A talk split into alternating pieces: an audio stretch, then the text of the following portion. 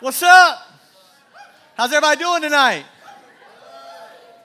Sweet. Man, it's packed out tonight, man. What's up? It's exciting, yeah.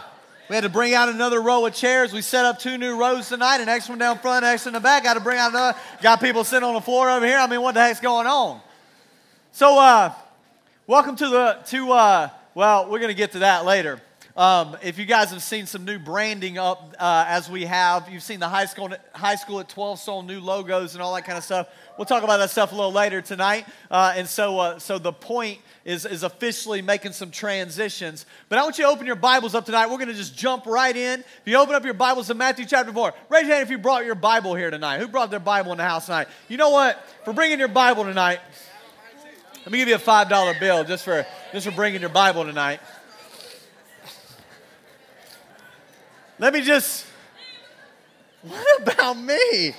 I would be poor if I gave everybody. I'm already poor. What am I saying? All right, if you got your Bibles, open up to Matthew chapter 4. Matthew chapter 4. We're going to get into the Word tonight. If you don't have a Bible, there's a Bible under your seat, or you can also look up at the screens and. Uh, and we're gonna we're gonna read um, this passage and and basically where we're at is we're uh, in the in the story of the temptation of jesus. Now let me set this up a little bit for you. Jesus has just been baptized by john the baptist he come up out of the water we see the spirit of god descending on him like a dove and a voice from heaven from god the father saying this is my son whom i love with him i am well pleased and then the bible tells us that the spirit of god then leads Jesus out into the wilderness to be tempted by the devil. And we pick up this passage in Matthew chapter 4. And I want to read it to you real quick, and then I want to point out a few things. We're going to get after it. So, this is what he says It says, Then Jesus was led by the Spirit into the wilderness to be tempted by the devil. After fasting 40 days and 40 nights, he was hungry. Duh. The tempter came to him and said, If you are the Son of God, tell these stones to become bread. Jesus answered, It is written, Man shall not live on bread alone, but on every word that comes from the mouth of God.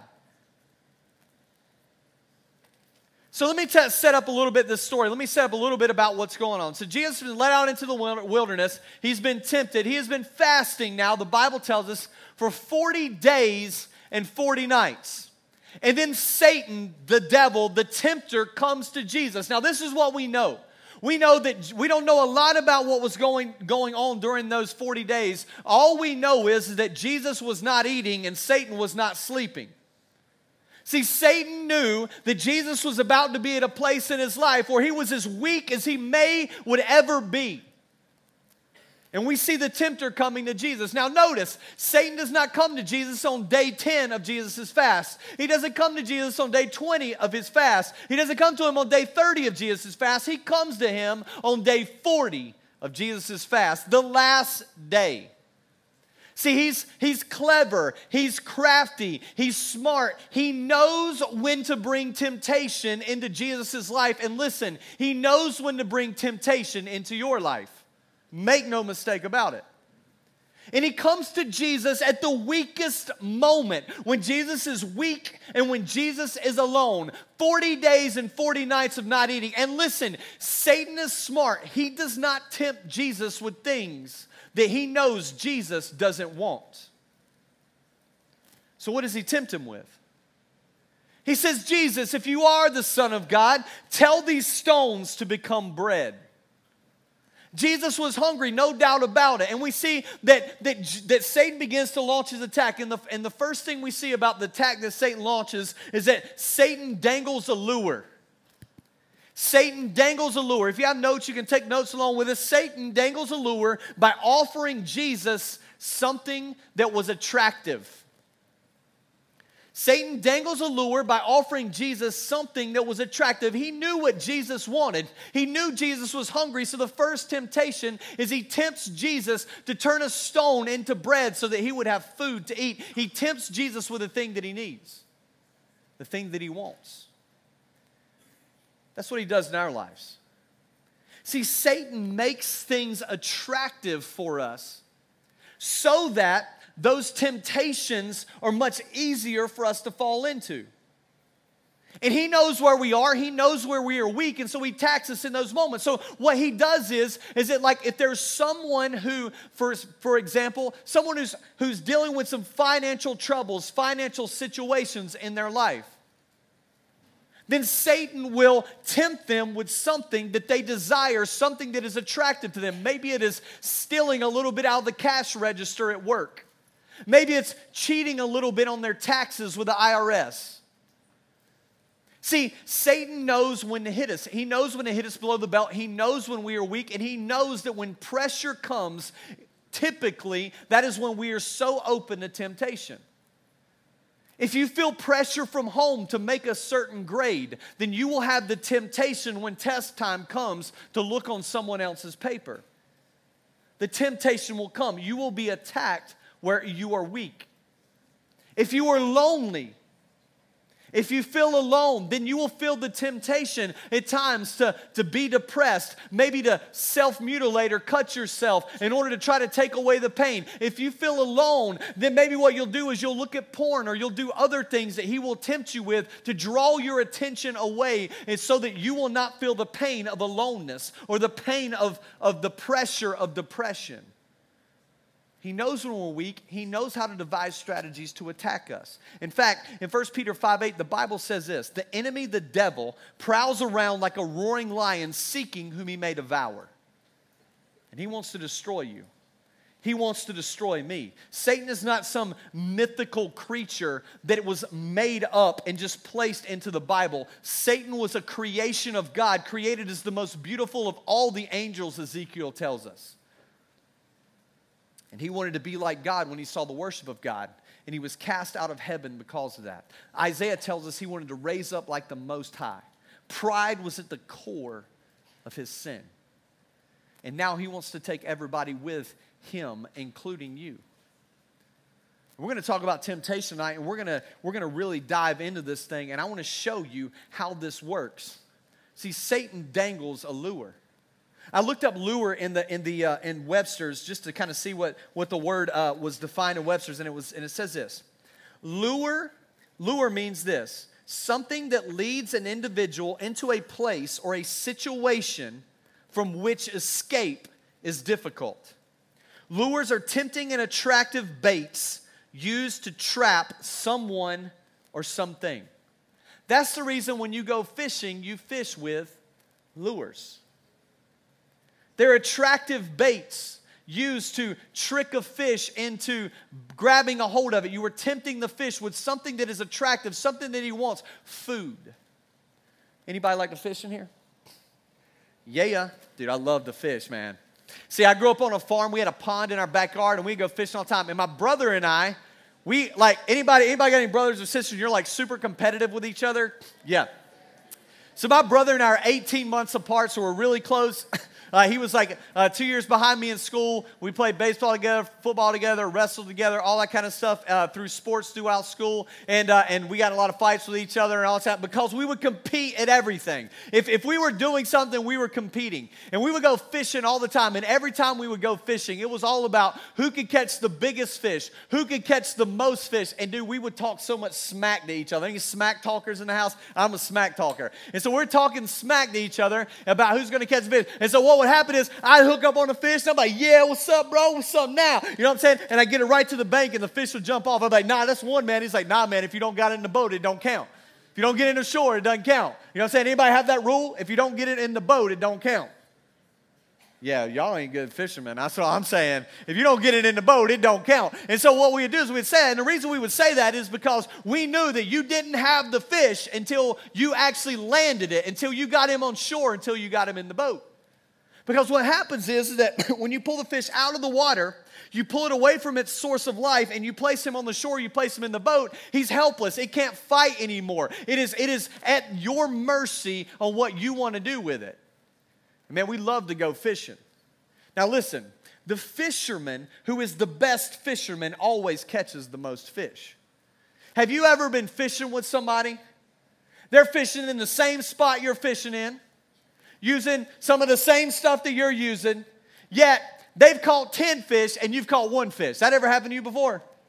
I'm like, man, I just want to I went with this friend. He does a lot of bass tournaments, all this kind of stuff. And we went fishing out on his boat, and we're just going around doing this bass. And I've been fishing a long time, and I'm fishing all this kind of stuff. And I catch one fish, he catches five bass. I'm like, what the heck is going on? It wasn't because he was using better bait than me, it was because he was a better fisherman than me. And what he learned was, is that he learned that when fish weren't biting certain things or in certain ways, he had to switch up his strategy. So he would change lures or he would change the depth in which he fished. Hear me. Satan is the greatest fisherman. The greatest fisherman when it comes to temptation. He knows what lures to put on to come and catch you. And he wants you to bite so that he can set the hook so that he can reel you in. And if you can't shake the hook, then once he gets you on the shore or once he gets you on the boat, you are at his mercy. You cannot break free. That's the reason some of you have been struggling with the same sins and the same temptations for years now, months now, and all you feel like is a fish in a boat just flopping around, gasping for breath. That's what you look like. And it's the truth. That's the reason the Bible says, don't let Satan get a foothold. Listen, temptation is real. You know it, I know it. I have it, you have it. And for some of you, you feel stuck. You feel stuck. And see, what happens is, is that every person in this room is tempted by different things, right? See, he's a good fisherman, so what he does is, is that he may cast out this bait over here to you, and he's trying to get you to bite on this bait. But if you don't, then he's going to cast out something else. And so what that means is, is that the things that I'm tempted by may be different than the things that you were tempted by. The things that I am tempted by are different than the things that my wife is tempted by. The same goes if I'm going fishing for sharks, I'm going to use different bait than when I'm fishing for crappie. And there are many temptations out there. And for some of you, you were tempted with image issues. For some of you, you were tempted with sexual issues. For some of you, you were tempted with drugs and alcohol, et cetera, et cetera, et cetera. You were tempted with a myriad of things. And for some of you, those temptations don't make sense to you because those things don't tempt you, but there are other things that do tempt you. And He knows that. I don't understand certain temptations that people deal with because they're not things that trip me up. But that doesn't mean that the things that trip me up are any worse or any less worse than the things that trip them up. And Satan dangles a lure. He dangles a lure. And let me tell you something in seasons of obscurity, like we talked about last week, in season where things seem to just kind of be in the rut, when you feel like you're just kind of growing and you're not getting anywhere, in those seasons of our life, temptations and Satan seems to tend to wiggle his way in and set the hook more often. In fact, Thomas Brooks says it this way Satan baits the hook of the flesh with the temptations of the world. That's a worm, in case you didn't know. Satan baits the hook of the flesh with the temptation of the world. In fact, what he does is he's a Puritan writer and he, he writes in his book, he talks about how there are three things that are pulling at us there is the flesh, there is the world and there is Satan. And Satan uses the flesh, the, the hook of the flesh, to bait it with the temptations of the world. Now, the reality is, we all have flesh, we all have flesh and blood. And what does this flesh thing mean? Well, the Bible tells us that, that, that we have a soul and we have a body or our flesh. And when we give our life to Jesus, the Bible tells us that we become a believer and He gives us a new nature with it inside of us. So we no longer have a sin nature. And so now our soul has been made alive so we can now live with eternal life with Jesus. But the reality is, our body is still going to die. We still live in this body of sin, this body of flesh. And this body still has cravings and still has desires. That's the reason that in Galatians chapter 5, he says, Man, it's difficult for believers because you have the Spirit of God living in you, but you have this flesh within you, this hook. And Satan keeps baiting the, the hook of the flesh with all these things of the world, trying to get you to bite on, trying to lead you into temptation so he can destroy you as a believer, so that you become ineffective as a believer, so that your marriage falls apart one day, so that your world falls apart now, so that you can, so that you will be destroyed because that's what he wants to do. That's the reason in Romans, the Bible tells us this. I love this passage. He says um, in Romans 8:13, it says, For if you live according to the flesh, you will die. But if by the Spirit you put to death the misdeeds of the body, you will live. See, what he's saying here is that we have to put to death the flesh. We can't live for the flesh. We can't live for the things of this world. We have to put to death the flesh so that we can live by the Spirit. And the Bible tells us in Galatians chapter 5 and gives us a list of the fruits of the Spirit love, joy, peace, patience, kindness, gentleness, faithfulness, self control. It goes through this whole list of the things that we're to live by the Spirit in as a follower of Jesus. But Satan doesn't want us to live that way, he wants to destroy us. He wants to take us out. Jesus recognized the lures that Satan was using on him. Here's the question for you Do you recognize the lures that Satan uses on you? Do you recognize the lures that Satan uses on you? The second thing we see as he launches into this temptation is we see that Satan exploits a natural longing by, like, by appealing to human desire. Satan exploits a natural longing, right? Like he comes after Jesus with something that Jesus is longing for. Jesus was hungry. Satan says, Jesus, just eat, man. Like you desire it. You feel like eating, just eat. Bro, eating is not a sin. Eating bread is not a sin. So why don't you just eat? It's not a big deal, Jesus. I mean, you're hungry, make this rock food, eat it, and everything's going to be good. I mean, that sounds reasonable, right? See, it sounds reasonable because of the way that Satan crafts it. He crafts it in such a way that where we cannot see the way that he can destroy us. That's the reason the PK said on Sunday, he said, Satan tempts us to satisfy godly appetites in ungodly ways. Food was not sinful for Jesus. You have to see the deception here. See, Satan was trying to make Jesus think about food and not about obedience. He was using food as a distraction. It wasn't a sin for Jesus to eat the food, but what it was a sin was to not wait until God had, had got him to a place where he could eat the food. See, God had told him to wait. It wasn't what he ate, it was when he ate. And Jesus recognized that. Hey, listen. The same goes the same goes with other temptations in our life, right? Think about sex. See, Satan says sex is good. Do it. Hey, man, it's right here in front of you. She's about it. Not a big deal. You have those desires. Hey, if it feels right, just do it. And what happens is, is that Satan tells us to indulge in the immediate, and God says, wait on the ultimate. See, it's not about is sex bad? Of course, sex is not bad. What Satan is saying is true. Sex is not bad. In fact, God created sex, it was God's idea. God designed marriage and ordained it and said, This is something that I have placed here. But I have put boundaries on it because, listen, everything good in life has boundaries on it. Everything worth protecting, everything that is valuable in our life, we put boundaries on, we protect because it is important.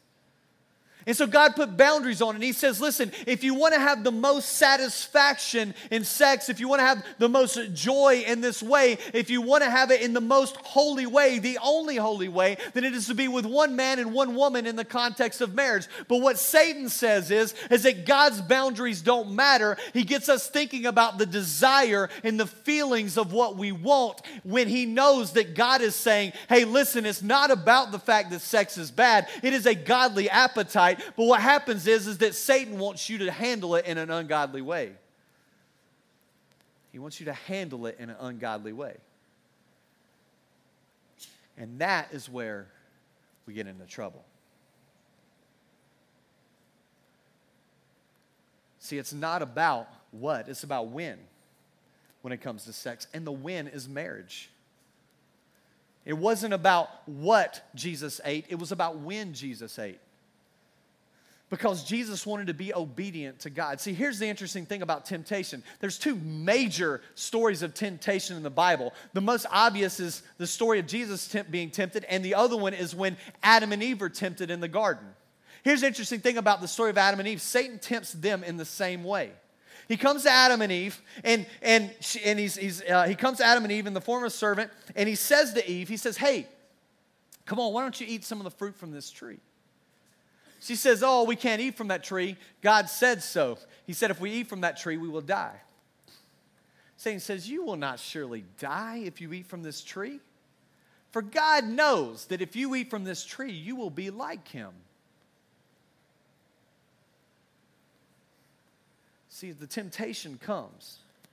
And then notice what the Bible says. The Bible says she saw that the fruit was good to eat, and she ate it. See, what she missed was is that she, Satan got her so focused on the desire and so focused on the fruit that she forgot about obedience. She forgot about obedience she gave in to feelings and emotions. She said, Well, this feels right. It feels like it's okay for me to do this. I mean, his arguments are convincing. And she gives in. See, this is the interesting thing about Jesus. Jesus does not let his feelings and desires lead him, he lets God's truth lead him. That's the reason when he's tempted, he says, Man does not live on bread alone, but on every word that comes from the mouth of God. He quotes scripture. He lets them know that, listen, man, God is the one who's leading me. My desires and my feelings aren't leading me. Yeah, I do desire that, but, but I have to wait because obedience is more important to him. Listen, one of the temptations, the temptation with Adam and Eve, led to death, and the temptation of Jesus led to life. Jesus understood that if he had given in to temptation, that the loss would have been far greater than the gain. And what happens is, is that Satan tells us, dude, listen, give in to the immediate it's all about now. What you want now. Don't wait for the ultimate. If it feels good, if you desire it, do it. And God is saying, I have something unbelievable planned for you in your life. And every time you give in to the immediate, you are sacrificing that ultimate plan that I have for your future.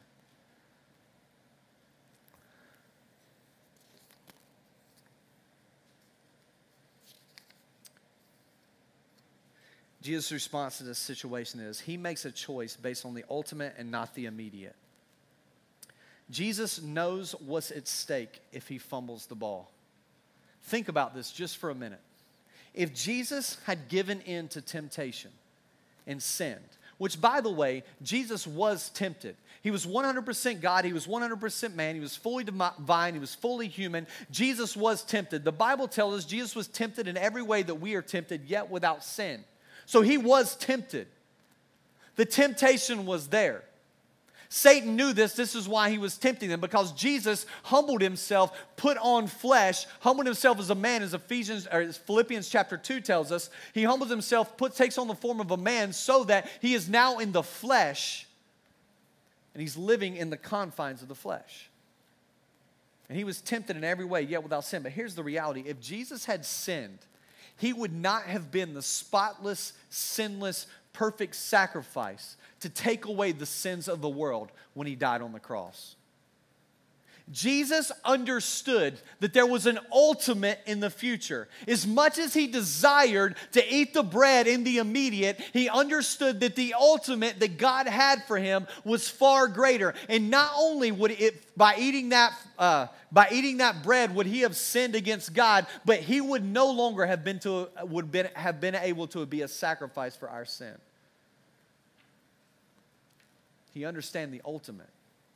Guys, you got to understand that, man. Every decision that you make in your life for the immediate can sacrifice what God has for you in the ultimate. What trades are you making right now that will dismantle your future?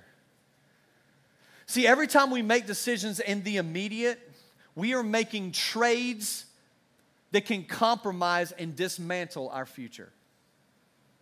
And I don't have to go deep into different temptations that we're talking about in here. You know what your temptations are, you know what the lures are that the enemy uses to destroy you. What decisions are you making in the immediate right now that are dismantling your future?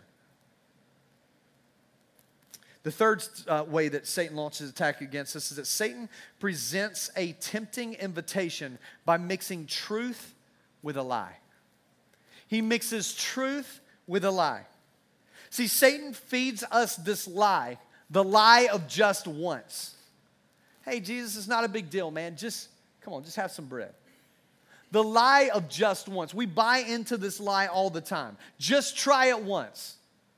Hey, man, like, bro, come on, man. Just have sex with your girlfriend one time, just once. Hey man, just just just one drink. Hey, just one joint. Hey, just one little lie. It's not that big of a deal. Just once, just once, just once. And Satan feeds us the lie of just once because Satan knows this. When it comes to our appetite, our appetites always crave more. Our appetites always crave more. Think about porn. You go to the computer, you pull it up, something pops up on the screen. Now, rarely do things just pop up on the screen. I digress. Something pops up on the screen. Now you have a decision to make. You can, you can live for the immediate, you can go for immediate gratification, or you can live for the ultimate and say, hey, God's got an ultimate plan for me for sex in the future. God's got an ultimate design for me in the future. God knows, I know that this will sacrifice and could dismantle my future, but I'm not, I'm not that concerned about it. And so you click on it. And you look at it. And then you click off of it and you're like, man, I shouldn't have done that. I'm an idiot. What did I do? It's just once. And then the next time you're home alone, you go over to the computer again, something pops up again, you look at it again. And then the next thing you know, you find yourself going to the computer more and more, except for this time it's not just popping up on your screen, you're going to look for it. And then what happens is instead of you just it just popping up your, on your screen and you going and looking for it, then what happens is is that you start planning for it. Well, I know my mom's going to be at work until this time, so if I can get home from school by this time, I know that if this happens and I'm able to pull this thing out, and then you start scheduling around it. And then it grabs a hold of your life. And then it destroys you. And it just started with just once. Just once. I'll never forget in eighth grade. I lived on a farm it was in the woods behind my parents' house. A couple of my friends were at my house. We went in the woods. We are walking through the woods. One of my buddies pulled out a joint. He says, Hey, come on and take a hit, man. I was in eighth grade. I was like, Dude, I'm not going to take a hit of that, man. I'm good. Hey, just one time, man. Just try it. And I tried it. Just once. And I smoked pot for the next five years of my life. I sold it and I used it. Just once. Listen, when you buy into the lie of just once, it will destroy you every time. All Satan needs you to do is to bite that hook one time so he can set it. And once he sets it, you're in trouble. And you know. You know if you have ever jumped into something just once the pull, the weight of the appetite. Because what happens is, and actually we know this to be medically true, that what happens is is that when we have an appetite maybe even something that we don't have an appetite for in fact we never had a desire for that in our life but once we experience it all of a sudden in our brain all of a sudden in our brain it clicks some pleasure thing clicks in our brain and then now every time something happens that we click back to that thing that we felt us pleasure and it becomes a brain thing. Any dog lovers in the house? I love dogs. Um, I don't have a dog right now. I'm sad about it. But my last dog, his name was Mater. Mater. I named him after Tow Mater from Cars because he was just this dopey yellow lab. And um, now, listen, I, I, love training dogs. Um, I love teaching my dogs all kinds of tricks and all that kind of stuff. And um, I can house train a dog like in like no time. And so, anyways, but there's there's rules that I set with my dogs, and I make this clear, and I start them when they're little puppies, so that by the time they're like fully grown, I have I have built these things into them. So one of my rules is you can't get on the furniture. And so none of my dogs ever get on the furniture. So I never have to worry about hair on the furniture or this or that or whatever. And so I never allow my dogs to get on the furniture. And you know what? They don't even try to get on the furniture because they've never been on the furniture before. If I was ever to hold them when I'm a puppy, I never hold them on the couch. I always hold them on the floor. I know that's weird. Another thing that I do is I never allow my dogs to eat from the table. I never feed them from the table. My dogs have never tasted any kind of food other than dog food in their entire lives. You know what's cool about it? When I'm eating at the dinner table, I don't have the dog laying his head in my lap going, Give me some. Anybody's dog like that? You know what I'm talking about? Yeah, you're like, dang, we run, we done spoiled that dog. So I get these two, I, I get these two foreign exchange students, they're college students, one's from Dominican Republic, one's from Haiti. They come and they move into my house and they're living in my house and I'm letting them live there and all this kind of stuff for a year. And so we would eat at the dinner table, and I'm getting to know these guys. And the guy from Haiti, he speaks French and Creole. The guy from Dominican Republic, he speaks Spanish. I speak English. I don't speak any of that stuff. And so I'm, we're sitting at the table like just quiet, just, you know, looking at each other, you know. Hey, how was your day? they're like, no habla, whatever. Anyways, and so, uh, and so, so we're sitting there, and uh, we're sitting at dinner one night, and Mater is sitting there at the table looking at me. And he never does that. And I'm like, what are you doing? And he's like, and Josue, my Haitian, takes a piece of chicken off of his plate and gives it to my dog.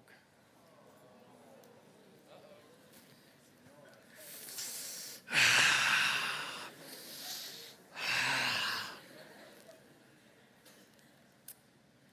say, Josue, what are you doing? I don't know. Yeah. He don't even know what I'm saying. He don't even know what I'm saying. Hey, listen. My dog had never been at the table, never begged for food one time ever. All it took was one time for someone to slip him a little bit of food. I come home one day, I sit up on the couch, and Mater jumps on the couch and lays his head in my lap. I can't speak their language. I don't know how to tell them the rules. See, what happened was is that Josue and John Carlos would come home and they would let they would let Mater get on the couch with them and lay in their lap. So all of a sudden it began to create this. Now Mater desired those things. He had never experienced table food before, but once he got a taste in his mouth, he couldn't stop. I was never able to break him from that again. Never.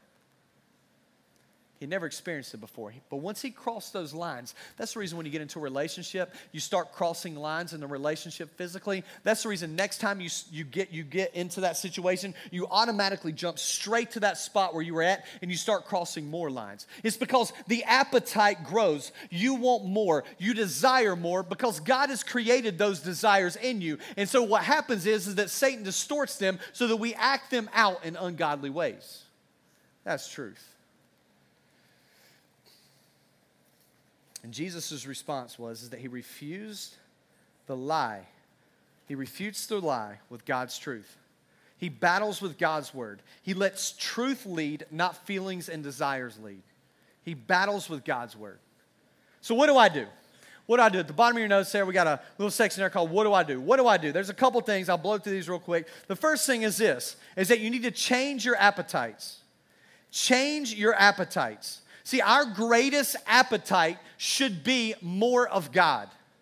Like, is there an appetite in you for more of God? Like, do you have an appetite for His Word? Do you have an appetite for worship? Do you have an appetite for the things of God? Do you have an appetite for holiness? See, listen, Jesus responds to Satan like this He says, Listen, man does not live on bread alone, but on every word that comes from the mouth of God. Something had developed within Jesus to where he knew that physical things don't just satisfy, but there is something greater that satisfies, and that is God. Where's the appetite? See, I'm talking to Brett who was up here sharing his testimony earlier about going to Africa for two months and what God had did in his life over those two months. And man, he's on fire for Jesus and trying to start this organization to help this orphanage out for, for disabled kids over in Uganda and talking about taking another trip over there and building a website for them and all this kind of man, he has all the passion in the world for God. He has an appetite for more of God, an appetite to serve people with the love of Christ. Where is that appetite in your life? You have to change your appetites. You have to change your appetites. Jesus understood that the greatest appetite that he could have was for God. That's the reason the psalmist says it this way Taste and see that the Lord is good. See, if you get a taste, one little taste of Jesus, one little taste of what it means to have a full life in Him, let me tell you something you will never, ever, ever go back to the way things were. Yeah, I smoked pot and sold for five years. Got alcohol poisoning twice when I was in high school. Drank for all four years of my high school. When I was a senior in high school, God rocked my world, rocked my face, changed my life. Once I tasted just a little piece of what it meant to be a follower of Jesus, my life has been radically changed forever. Because the goodness of God is so much greater than any appetite of anything in this world. And that doesn't mean that temptations aren't still there. It doesn't mean that the enemy doesn't want to attack and destroy, because he does. But what it does mean is that I got to keep my eyes on the prize. I've got to keep my appetite for more of God. And what I've realized is, is that the times where I'm in the Word and I'm growing in my faith and I'm spending time with God, those are the times when temptations tend not to be as big of a factor in my life.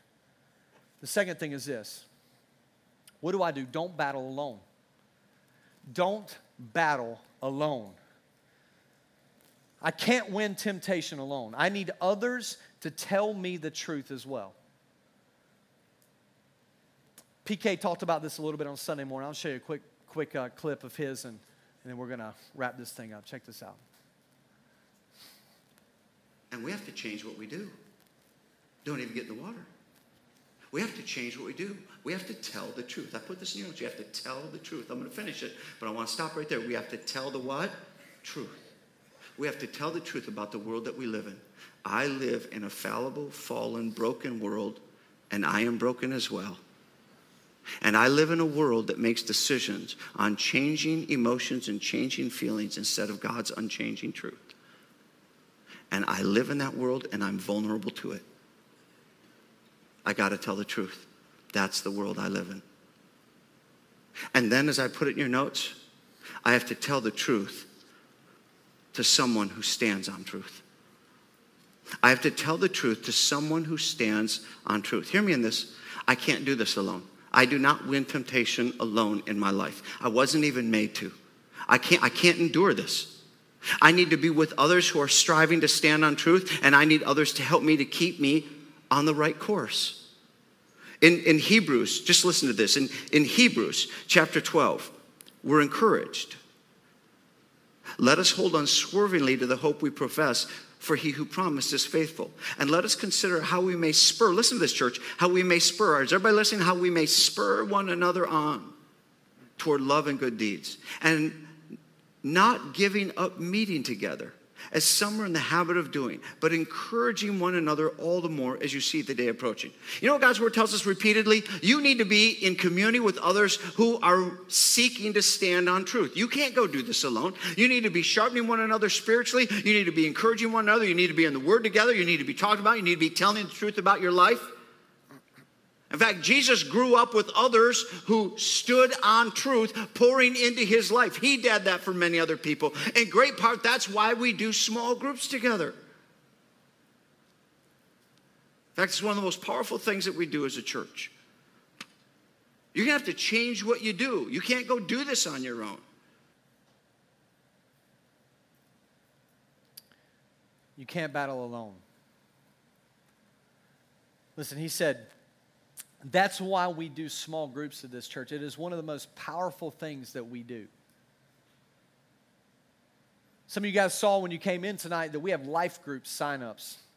Let me tell you what life groups are if you're new with us. Life groups or an opportunity for you to join up for 12 weeks in the fall, and you can join up again in the spring. We do 12 weeks in the spring, and it is where we get together in community with one another. We do life together. We share our struggles with each other. We keep each other accountable. We have people that are going to talk to us about our time with God. We have people that, that are, we, we get challenge each other in Bible study. We do them on Sundays from 4.30 to 5.45. The first one starts the week after, uh, the Sunday after Labor Day weekend. And so, man, we're super pumped about what God's going to do through life groups this year. In fact, we had over 219 people sign up for life groups last year, and 160 people was our average attendance for life groups last year. And we and those who are in life groups know the power of life groups, know what God does in community with one another. And let me challenge you. That is also why we do things by school here. As connection groups will start back up in September as well, where we'll break out right after the service into groups with people from your school. That's why we do life groups by school, by gender and by school, because we know that there are guys in this room that aren't going to open up about struggles in their life when there's girls in the room. And we know there's girls in the room that aren't going to open up about struggles in their life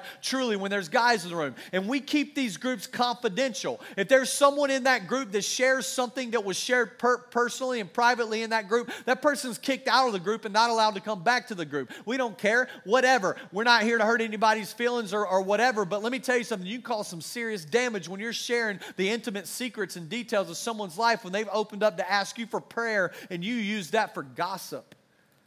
We don't play that. Homie, don't play that. And life groups are powerful and they're incredible and we're taking them to another level. And this year we're going to ask all of our life groups we do them by school on purpose because we know that you spend time with those people at school during the week. You see those people walking in the halls. It's not someone that you see just one time on a thursday night but you can see those people every day to encourage people. And we want to challenge our life groups this year to launch a ministry on the campus of your high school so that you can begin to pray for and reach your high school campus to get the ministry outside of the walls of the church and into the schools. But we know the power that we believe in small groups. We we believe in the, the people sharing their burdens with one another because the Bible teaches that. And so let me tell you something. You need to sign up for life groups. You need to sign up for life groups, and you need to get involved in life groups. Listen, they are so powerful and so important, I believe, to this ministry that, that I have made a rule that if you are on this stage in any capacity, you must be involved in a life group. If you're in the praise band, you must be in a life group. In fact, I want to know if you're in the praise band and you're not in a life group, why you don't have an appetite to go deeper in your relationship with Christ and be in a life group. If you're going to be on this stage, I care more about you spiritually than I care about your talent that you're going to bring for everyone else to see. And that's what we care deeply about in this ministry and in this church is we care about you spiritually.